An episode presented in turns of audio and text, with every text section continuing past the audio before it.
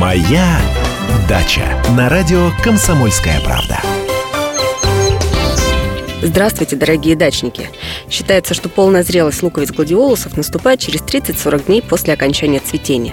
В принципе, начало октября – лучшее время для выкапывания гладиолусов. А созревание ранних сортов говорит пожелтевшая листва. Позднее пора начинать копать, не дожидаясь первых заморозков.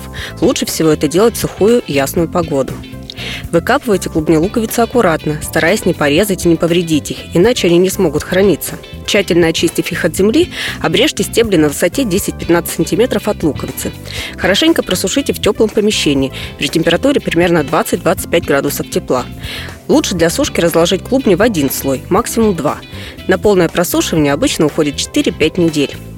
Хорошо просушенные клубни луковицы разделите по возрасту, детки отделите от старых и сложите в разные холщовые мешочки или в ящики с хорошей вентиляцией. Хранить луковицы гладиолусов можно и при комнатной температуре, но лучше всего, если это будет хорошо проветриваемое помещение с температурой не выше 4-5 градусов. Да, можно хранить гладиолусы и дома, но есть небольшой секрет.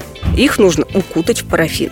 Растопите обычные парафиновые свечки и погрузите в него очищенные от шелухи луковицы гладиолусов. Очень быстро выньте и сразу опустите в холодную воду, чтобы парафин застыл как можно быстрее и луковки не обожглись. Теперь, когда на поверхности образовалась оболочка, посадочный материал можно хранить дома.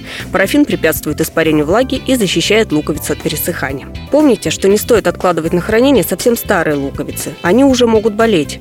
Оптимальный возраст посадки гладиолусов – 2-3 года. Если забыли, сколько лет вашим луковицам, смотрите на донцы. Чем оно меньше, тем моложе растение. Моя дача.